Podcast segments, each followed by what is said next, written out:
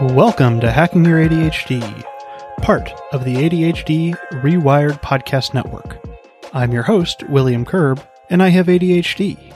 On this podcast, I dig into the tools, tactics, and best practices to help you work with your ADHD brain. Last year, there was a surge in popularity of the game Among Us. Thousands of people jumped on to be these funny little scientists running around their spaceship, running various little tasks, all while trying to find out who among them didn't belong. The one who was trying to sabotage the mission, the one who was an imposter. I definitely played my fair share of the game, but I always felt like I didn't get to play the imposter nearly as much as I wanted to. Yet, in real life, far too often, I do feel like I'm playing the imposter. I'm sure that many of you can relate to that feeling. Like, the only reason you are where you are is that you tricked people into thinking that you belong. Maybe you think that you're not really qualified for your job, or maybe there's someone better qualified to be in the program you're in, or maybe you feel like your friends are just pretending to like you.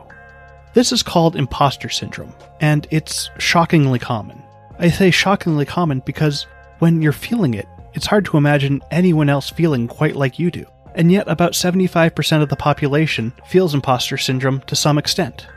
Today, we're going to be talking about imposter syndrome, what causes it, and some of the things we can do to help overcome it. If you'd like to follow along with the show notes page, you can find that at hackingyouradhd.com slash among us.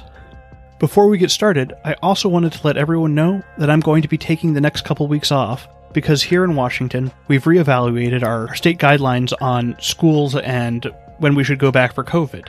So I'm getting ready to send my kids back into some sort of hybrid school model. This, combined with the stress of everything else going on in the US right now, has me struggling a bit, and so I'm just going to take some time off to prep for my kids to be in school and also spend some time planning on how I want to move forward from here. So look for those new episodes in a couple weeks. And with that said, keep on listening to find out if you're the imposter.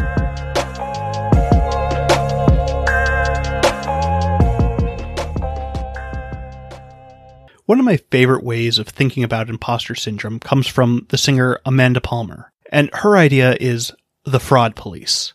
And that's the idea that we're just waiting for that knock on our door. And when we open it, the fraud police are outside. The gig is up. We've been found out and now we have to pay the consequences. What I love about the fraud police is it illustrates how absurd imposter syndrome is, while at the same time acknowledging that it's something that we are legitimately scared of. We think, no, we know that someone is going to realize that we don't belong here, that no one gave us permission to do what we're doing, or if they did, well, they made a serious mistake. One of the questions that we should be asking is why do we even feel this way? In most cases of imposter syndrome, you've earned your position. You have the skills, and you shouldn't be doubting your capabilities. Singer, civil rights activist, and writer Maya Angelou shared, I have written 11 books, but each time I think, uh oh, they're gonna find out now. I've run a game on everybody, and they're gonna find me out. Maya Angelou was an incredibly accomplished woman. She had won three Grammys, was awarded over 50 honorary degrees, was awarded the National Medal of Arts in 2000 and the Presidential Medal of Freedom in 2010. And this isn't even close to an exhaustive list. Yet she still suffered from the idea that really she wasn't all that good, that everyone was making mistake. Many times when we're feeling imposter syndrome, we believe that if we just accomplished a little more, that the feeling would go away. That if we keep quiet and we get there, that we'll be able to live up to what everyone thinks we are. In some cases, that might be true.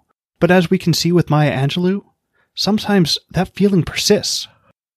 I'd also like to point out here that anyone can experience imposter syndrome, but to some extent it can be worse for both women and minorities. And of course, it's also highly prevalent with those of us with ADHD. One of the ways that imposter syndrome develops is through constant critique, and this, of course, is something that we get in spades with ADHD. Kids with ADHD are estimated to receive 20,000 more negative messages on average by the time they turn 10. With that kind of criticism, it's completely understandable that many of us with ADHD develop some kind of imposter syndrome. We learn that what we do is never good enough, and we're just waiting for the other shoe to drop, because it always has before. Or at least that's how it feels. Because let's just take a moment and combine this idea with that of rejection sensitive dysphoria, which I'll note real quickly is not a formal diagnosis, nor is it included as a symptom of ADHD in the DSM 5, but it's still something that a lot of people with ADHD resonate with. And the idea with rejection sensitive dysphoria, or RSD, is that we are more sensitive to rejection, teasing, and criticism, to the point where it can be debilitating. I'm not really going to dive into RSD in this episode because it deserves its own feature, but I think it's an important idea to combine with imposter syndrome. Because just imagine how that increased sensitivity to criticism and rejection could make imposter syndrome seem inevitable. Fortunately, there are things we can do to help cope with imposter syndrome.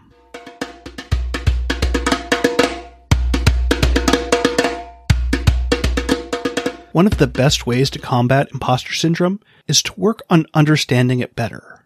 A big part of this is that imposter syndrome is just a belief, and our beliefs can change. While it might seem like our beliefs are hardwired, they can change as we work on understanding them and what motivates them.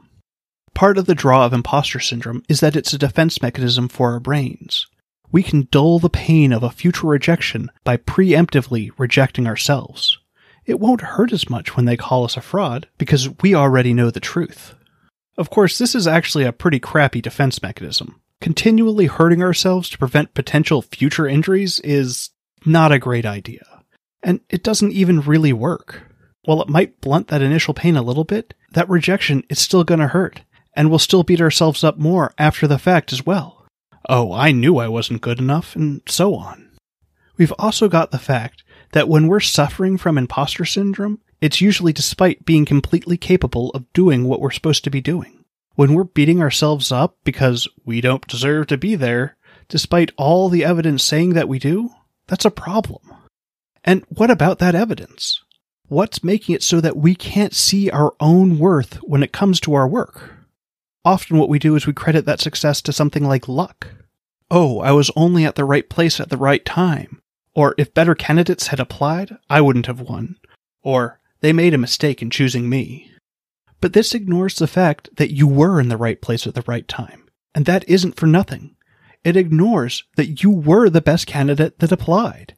Luck absolutely plays a role in our success. There's no question about it. And that's okay. We often don't like to attribute our success to luck because it creates that idea that, well, I didn't do this by myself. But there are always factors outside of our control that will contribute to our success. I mean, take me doing this podcast. This is something that I've been able to continue to do despite there being a global pandemic going on. Because of my choice on how to produce the show, I can easily do this from home. Podcast growth definitely took a dip in the initial months of the pandemic, but once people got used to their new routines, there was another boom as people began looking for alternate forms of entertainment during their lockdowns. I certainly saw my fair share of growth over this time period, sometimes in leaps and bounds. My listenership has almost tripled since those first lockdowns in March. Of course, I could attribute everything I've done to the fact that I worked hard and that I think I've put out some pretty great content, but it's okay for me to acknowledge that there were factors outside my control that helped my podcast growth. I'm not going to say the pandemic was lucky, but it was a fortunate time for me to not only be working in a highly growing medium, but also to be able to do so from home. And here's where we often have trouble with imposter syndrome because they'd see that growth happen and rationalize that they actually had no part in that growth. Or if they did have a part, it was a small part and they didn't really deserve it. I'll admit I have absolutely had some of those feelings. But fortunately, I'm also able to realize that, well, no, I absolutely had to put out good work for people to listen. It wouldn't matter how good a growth curve podcasts had overall if I wasn't producing something that people wanted to listen to. Luck will always play a role in everything we do. There's no way around it because we can never perfectly predict the future and what's to come, or even how something's going to play out. Worrying that you're only where you are because of luck doesn't play either. Because while luck definitely played some role, as it does with everything, there is no way that it played the only or even the primary role. Fortunately, we're already working on one of the easiest steps for helping with imposter syndrome, and that is just acknowledging it for what it is. Just knowing that imposter syndrome is a thing and that other people feel it too can be incredibly helpful for dealing with it. Because often, as we're feeling imposter syndrome, it feels like something that we have to hide. That if people found out that we feel this way, then it would just be confirmation that we shouldn't be there. Knowing that other successful people have felt imposter syndrome proves that that's not true. To further work on this, when you're feeling imposter syndrome, talk to someone. Don't just bottle it up inside. Because in reality, there are two main outcomes. Either you do belong and you're feeling imposter syndrome, or that you actually are out of your depth and something needs to change. Shortly after I started learning how to drum in high school, a couple of my musician friends got asked to play with the choir for a show, and since I was playing with them, I also got asked. But it became pretty clear after our first practice that I just wasn't ready for that level of performance. I had never played with the piano, and I was just learning to read drum notations. It was a mess, and I didn't know what to do, because I was out of my depth. But I also didn't know how to get out of it. But then the choir director called me and said maybe I should sit this one out. My reaction was, oh, thank God, I didn't want to let you down and drop out, but also, this is just way beyond me right now. In that case, I absolutely felt like an imposter, but that's because I was in over my head. I literally couldn't do the thing that was being asked of me. The best thing for me to have done there would have been to actually talk to someone about how I was feeling, and preferably someone who could have been objective. I know my I know if I had asked my bandmate friends, they would have told me that I just needed to practice more and that I'd get it. While I'm sure that with enough practice I would have been good enough, we just didn't have that kind of time. Oh, and to add a happy ending to that story, a few years later, I had that same choir director ask me to do the drumming for a local musical, and that was a blast to do. More often than not, when we are feeling like an imposter, it's not because we've been thrown out of our depth, but because we're trying to self sabotage. Talking with friends and objective third parties can really help reduce the feelings of imposter syndrome. Even if we don't have someone to talk to about our imposter syndrome, we can still reflect on what's making us feel this way it's easy for us to lose perspective and overinflate our importance, which leads us to building up our imposter syndrome. We're often the protagonist in our own stories, and we generally see things only from our point of view. This can lead us to thinking that what we do or don't do is going to make or break everything. When it comes to this podcast, me doing my job is make or break for new episodes coming out. But if I zoom out, I can get a bit better of a perspective. What if I ended up releasing an episode late? At the time, it can feel like I'm letting everyone down. But honestly, I'm not sure most people would even notice. And if they did, well, I can't imagine it would be shattering their world. And let's say tomorrow I wasn't paying attention. I stepped out into the street and got hit by a car. The podcast would absolutely have to go on hiatus while I recovered. I was actually thinking about this recently when we had fires near where I live. If my house burned down, even if I was able to save all my equipment, it still wouldn't be reasonable to expect me to continue right away. There would be other things that would be more important for me to take care of first. And you know what? That's okay. It wouldn't be the end of the world, and it wouldn't be the end of the podcast. We usually only get this kind of perspective in a crisis because it forces us to zoom out and see things how they are. We don't always have to wait for a crisis to work on seeing the big picture of things. Part of this is understanding that it's not all or nothing, that we can just do some. Like with the podcast, I have to keep in mind that I'm not always going to be producing my next best episode. Some are going to be better and some are going to be worse. In general, as I keep going, I think I'm on an upward trajectory, but it's certainly not a straight line. I have my peaks and valleys. In imposter syndrome, I think I always have to produce my best work. Otherwise, I'm not proving myself. Otherwise, I'm being the imposter. And this creates an unhealthy relationship with success where I always have to be better, where the only right answer is going above and beyond. I have to focus on what I can control and go from there. And one of the things I can work on controlling is how I feel about the situation. While ADHD can make it hard for us to always have control over our emotions, we can still take steps to make sure that we're thinking about things in healthier ways so that we can work our way out of these situations instead of compounding them.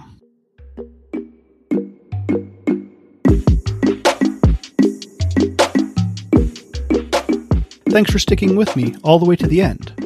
Before you go, though, let's do a quick rundown of today's top tips. 1. Imposter syndrome is the feeling of self doubt around your skills, talents, or accomplishments where you have the fear of being exposed as a fraud. 2. By understanding what causes imposter syndrome, you can begin to work on overcoming it. It's important to understand that it's not just you, and that even if we chalk all of our success up to luck, that we still had a hand in creating that luck. 3. Talking about and reflecting on our imposter syndrome is a great way to work on overcoming it. When we bottle up those feelings, it can be hard to have real perspective on the situation. By acknowledging the feelings and working on our beliefs about all or nothing success, we can better work on those feelings of being an imposter. That's it. Thanks for listening. For show notes, you can go to hackingyourADHD.com slash among us. I'd love to hear what you thought of this episode. You can reach me on Facebook, Instagram, and Twitter at hackingyouradhd, or you can leave me a question over at hackingyouradhd.com slash contact. And if you want, I can even try and answer that question on the air. If you'd like to support the podcast, the best thing you can do is tell a friend an episode you think they'd like. You could also leave me a rating or review on your podcast player or you can support me directly by supporting my Patreon and getting some cool perks. Just go to hackingyouradhd.com slash Patreon. That's hackingyourADHD.com slash P-A-T-R-E-O-N.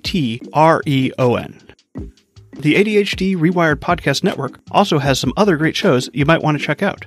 ADHD Rewired with Eric Tivers features in depth interviews with fellow ADHDers and ADHD experts. And ADHD Essentials with Brendan Mahan also has great interviews, but has more of a family focus. So if you're a parent with ADHD or have a kid with ADHD, definitely check that one out. And as I mentioned at the start of the show, I do a live Q&A with Eric and Brendan every second Tuesday of the month at 10:30 a.m. Pacific. If you'd like to register for the next one, just go to adhdrewired.com/events. And now for your moment of dad. What do you call a fake noodle? An impasta.